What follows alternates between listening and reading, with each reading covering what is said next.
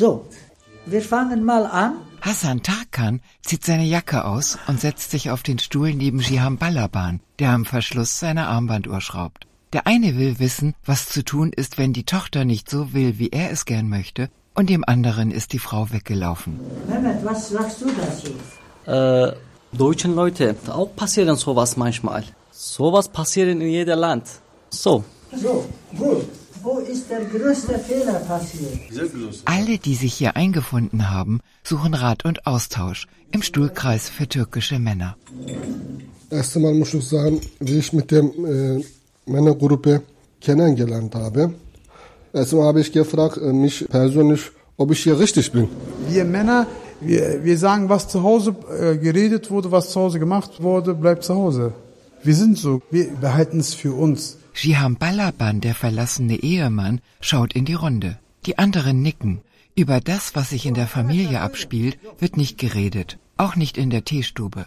Revolution. Ich habe keine große Unterstützung bekommen, kein Lob. Sie haben wahrscheinlich gedacht, es läuft so oder so nicht.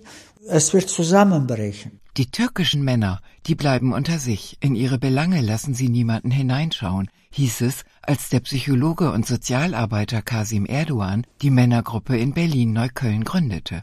60% der Migranten hier sind türkischstämmig. Berlin-Neukölln gilt als Paradebeispiel für gescheiterte Integrationspolitik in Deutschland, als negatives Vorzeigemodell einer Parallelgesellschaft. Wie soll man sich integrieren, wenn alles türkisch ist? Der türkischen Community hier mit einer Männergruppe zu kommen, war kühn. Wir haben Bücher nach Büchern geschrieben. Aber wann haben wir uns mit diesen Männern zusammengesetzt und dann gesagt, wo drückt der Schuh? Das haben wir nicht getan. Die Fenster sind geöffnet, draußen zwitschern die Vögel. Ich möchte mal wissen, wie fühlt man sich? Das ist eine gute Frage. Die Mirkayan, ein junger Mann in schwarzer Adidasjacke, lässt Zucker in sein Teeglas rieseln. Im Schnitt kommen inzwischen jeden Montagabend 20 Männer. Insgesamt nehmen rund 50 regelmäßig an den Treffen teil. Alle Altersgruppen sind vertreten. Die Jüngeren sprechen fließend Berlinerisch. Die Älteren beherrschen kaum die deutsche Sprache. Dann wird Türkisch geredet. Also, wir besprechen fast alle Themen, die das ganze Leben bewegen. Wie kann ich meine Kinder oder mein Kind besser erziehen? Arbeitslosigkeit, das Geld reicht nicht, ich habe 40 Jahre diesem Land gedient und warum kann ich von dem Geld nicht leben? Meine Frau macht mir Vorwürfe, du kannst deine Familie nicht ernähren. Des Weiteren unterhalten wir uns darüber, dass das keine Schwäche ist, wenn man seiner Frau hilft, wenn ein Mann, wie er versprochen hat, um 18 Uhr zu Hause ist. Dass das keine Schwäche ist, dass ein Mann zu Hause beim Kochen, beim Putzen seine Frau hilft. Und auf diese Idee sollen wir die erstmal bringen. Diese Männer hatten zwei Möglichkeiten. Entweder sie sind in die Moscheen gegangen und haben 5-mal am Tag gebetet, dass der liebe Gott oder Allah denen helfen soll bei der Lösung der Probleme. Oder aber sie sind in Männercafés gegangen und dann haben dort Karten gespielt und dann haben ihre Pläne geschmiedet, wie sie sich mit ihren Frauen am besten streiten können. Der türkische Mann ist ein Mann, kein Warmduscher oder Weichei wie der deutsche Mann. Das ist die überwiegende Meinung in der Gesprächsrunde. Ismet Öger fährt sich mit dem Kamm durch die Haare. Man muss so betrachten, der Deutsche will so sein, wie der türkische Junge oder der arabische Junge. Der will auch so stark sein. Er will auch Geld in der Tasche haben. Er will auch so cool aussehen. Er will auch so eine hübsche Freundin haben. Die denken so. So, Herr Yildiz, was sagen Sie dazu? Ich sage dazu gar nichts. Neben Ismet Öger sitzt Ivan Yildiz. Er ist mit seinem Handy beschäftigt. Ich bin erstmal hier. Ich muss ein paar Mal zuhören und mal gucken, vielleicht... Zweites, drittes Mal, vielleicht wurde ich ein bisschen locker, vielleicht kann ich ein bisschen mehr erzählen. Ivan Yildiz streicht sich eine Locke aus der Stirn und lehnt sich zurück. Mal schauen, was hier geredet wird. Er ist 39 Jahre alt und zurzeit arbeitslos. Seine Frau ist selbstständig, als Friseurin. Ist schwierig, man muss erst mal damit reinkommen, ne? Aber es gibt immer wieder natürlich ein bisschen Probleme. Ich bin ein Versager der Nation, weil ich Taschengeld von meiner Frau bekommen habe. Und damit komme ich nicht zurecht. Es gibt viele Familien, weil die Frau die Verdienerin ist, sie entscheidet, was passieren soll. Der Mann, der möchte gern Familienoberhaupt sein, aber in vielen Familien klappt das nicht. Wer verdient mehr Geld und wer hat in der Gesellschaft mehr Anerkennung? Die Männer im Stuhlkreis hören Erkan Turgut zu, der schon Rentner ist. Früher hat er am Fließband gearbeitet in der Autoindustrie und die letzten Jahre vor der Rente als Taxifahrer. Er beschwert sich über die Vorurteile gegenüber türkischen Männern.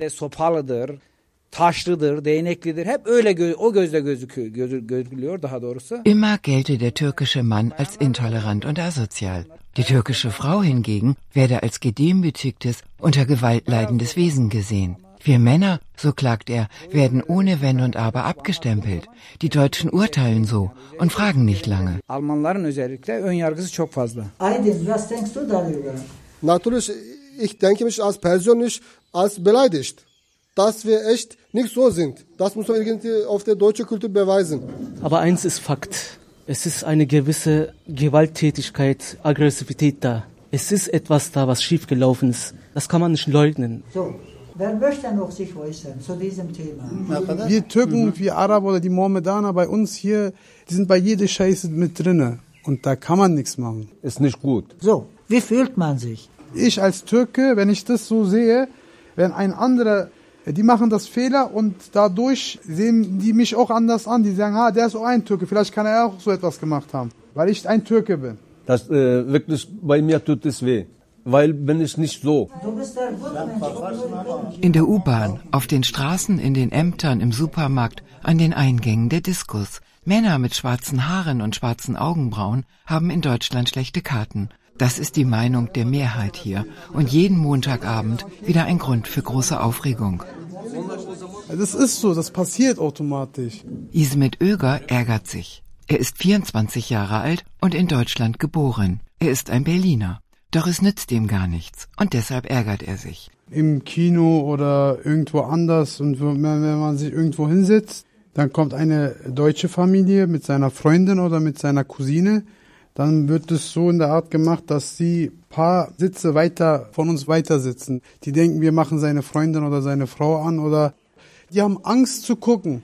Die denken jetzt lieber nicht ihn angucken, dann sagt er zu mir, hey, was guckst du da? Also bei mir war das Thema, dass ich dieses Pascha-Leben geführt habe. Meine Frau ist arbeiten gegangen, ist von der Arbeit nach Hause gekommen, hat Essen gekocht, hat den Haushalt sauber gemacht, hat sich dann um die Kinder gekümmert und ich habe dann mehr oder weniger voll auf dem Sofa gelegen. Und natürlich, das war dann leider Beziehungsende. Berkant Öhner sitzt auf der Heizung. Seit 3 Wochen kommt er in den Gesprächskreis. Seine Frau ist auf und davon. Den ganzen Tag arbeiten und zu Hause ein Pascha auf dem Sofa, das war ihr zu viel. Für sie war es sehr anstrengend, ja, was ich ja selber jetzt am Leibe erlebe. Stand ja dann alleine da mit meinen Kindern, ja, wusste dann erstmal nicht ein und aus, ja. Jetzt ist Berkant Öhner alleinerziehender Vater. Morgens aufstehen, Kinder anziehen, Frühstück machen, zur Schule schicken, Mittagessen machen, Wohnung aufräumen, Kinder waschen. Das war für mich anfangs sehr schwer. Ja. Ihm gegenüber in der Männerrunde sitzt Cihan Balaban. Er ist auch alleinerziehender Vater. Meine Frau ist gegangen. Ich war alleine. Seine Kinder sind 7 und 4 Jahre alt. In die Männergruppe nimmt er sie immer mit. Dürfen wir rausgehen? Mit Jacke bitte. Noch nie zuvor in seinem Leben hat Cihan Balaban sich um das Frühstück für die Kinder, um die Wäsche und die Einkaufsliste gekümmert. Auch seine Eltern können wenig helfen. Die hoffen, dass ich mich wieder mit meiner Ehefrau vertrage. Sieht aber nicht so aus, weil sie ist gegangen.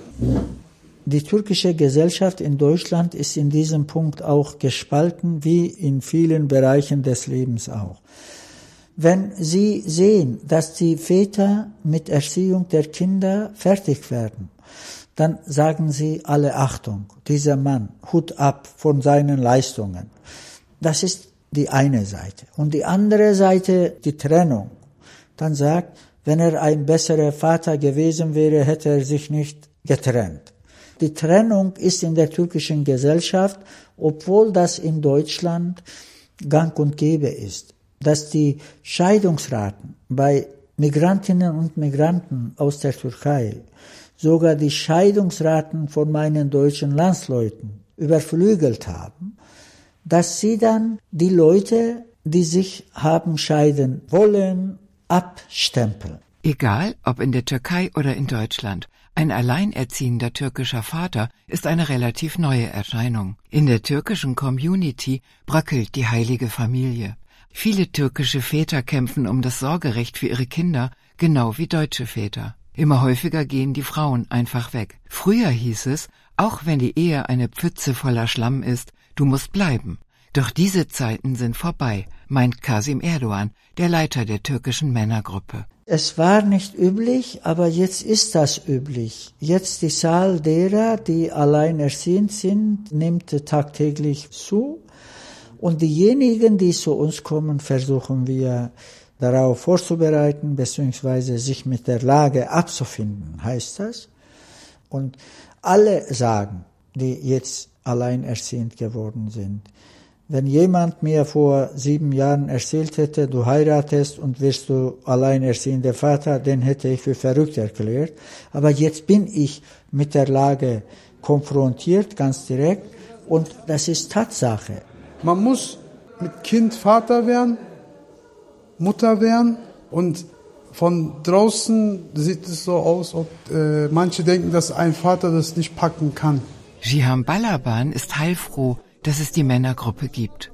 Kasim Erdogan hat ihm Adressen genannt, wo er sich Rat und Hilfe in Erziehungsfragen holen kann. Warum seine Frau gegangen ist, möchte er nicht erzählen. Vor all den anderen Männern. Was soll ich denn sagen? Soll ich jetzt sagen, ich habe meine Frau ist gegangen und was soll ich jetzt machen? Man würde als Versager dastehen oder man würde sagen, wieso gehst du nicht hinterher, holst du sie? Cihan Balaban reibt sich das Kinn. Was soll man machen? Ist die Frau weg, ist die Ehre verloren. Und was ist ein Mann ohne Ehre? Die Ehre ist natürlich etwas sehr Wichtiges, sehr Heiliges. Natürlich hat man Ehre. Aber wir leben hier in Deutschland. Damit müssen wir klarkommen, das müssen wir akzeptieren. Das müssen wir akzeptieren, dass es modernisiert wurde. Dass man mit Rock gehen kann oder dass man schwimmen gehen kann. Oder dass eine Frau in ein Auto fahren kann. Oder dass eine Frau alleine nach Brasilien fahren kann. Und das lerne ich jetzt. Der Begriff Ehre spielt eine ganz, ganz große Rolle. Wir unterhalten uns darüber, ob das die Aufgabe der Frauen und Mädchen sein soll, dass sie die Ehre der Männer schützen sollten. Das wissen nicht mal die Männer, warum die Frauen die Ehre verteidigen sollen. Warum sind wir als Väter und Männer so schwach, dass wir unsere Ehre nicht selber schützen können? Kaum ein Thema kommt auf den Tisch, bei dem es nicht am Ende um die berühmte Ehre geht. Die Ehre ist zuständig für alles. Für das Kopftuch der Ehefrau, für das neue Auto, das eigentlich zu teuer ist, und auch für die Rocklänge der Tochter. In der Männergruppe hat Erkan Turgut, der auch Familienvater ist, das Wort ergriffen. Die Kultur sei schuld, meint er. Und die Unwissenheit. Das Stichwort Ehre erhitzt die Gemüter auf Knopfdruck. Was macht man mit der verdammten Ehre, wenn sie nicht mehr alltagstauglich ist? Wir versuchen etwas zu machen, dass es besser wird. Fühlst du dich angesprochen? Richtig. Was ist ein Mensch, der Ehre hat? Dieser Begriff Ehre ist bei vielen Menschen mit türkischem Migrationshintergrund ein auswendig gelernter Begriff. Das heißt, wenn man die Frage dann stellt, was ist Ehre für Sie, dann kommt die Antwort, was ich von meinen Großeltern oder von meinen Vorfahren gehört habe. Sie haben nur gesagt, du hast eine Ehre.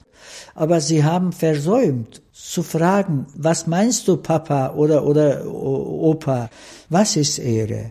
Sie sagen ja nicht, Ehre ist für mich zum Beispiel, ich klaue nicht, ich schlage meine Frau nicht, ich beschimpfe meine Tochter nicht, ich interessiere mich für die Kinder. Das sagen sie nicht. Inhaltlich können sie nicht begründen, aber sie operieren mit diesem Begriff. Draußen sagen sie, ich bin ein Mann, der Ehre hat.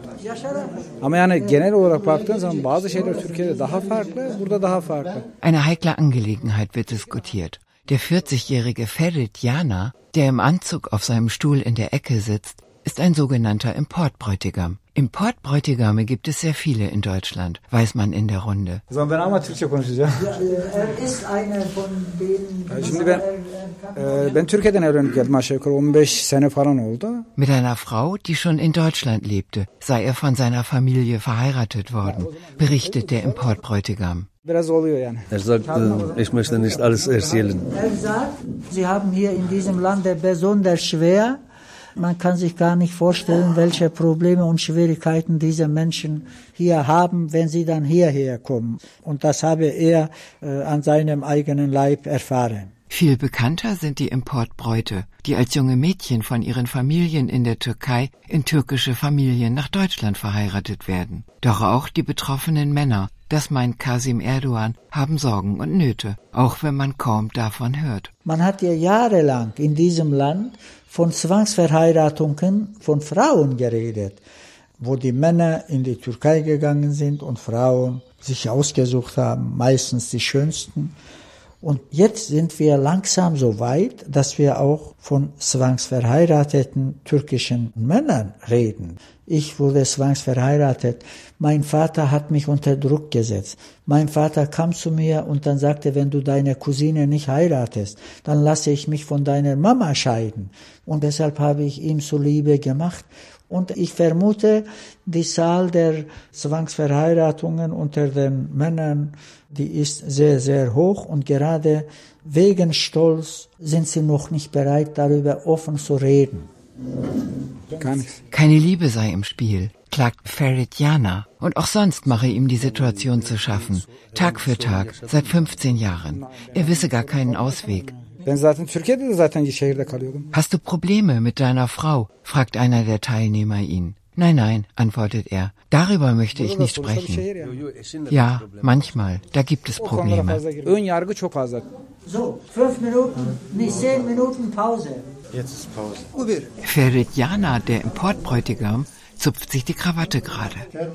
Cihan Balaban, der verlassene Ehemann, bastelt an seiner Armbanduhr. Und Ivan Yildiz, der Neue in der Runde, der heute mal schauen wollte, was hier alles besprochen wird, nimmt noch einen Tee. Männergruppen sind anstrengend. Aber was soll man machen in verzwickten Lebenslagen? Aber was ich noch sagen wollte, als Männergruppe, Männer haben auch Probleme wie die Frauen. Aber leider bis jetzt gibt es nur Frauenvereine, Frauengruppe und so weiter. Über die Männergruppe hat man bis jetzt nicht gehört.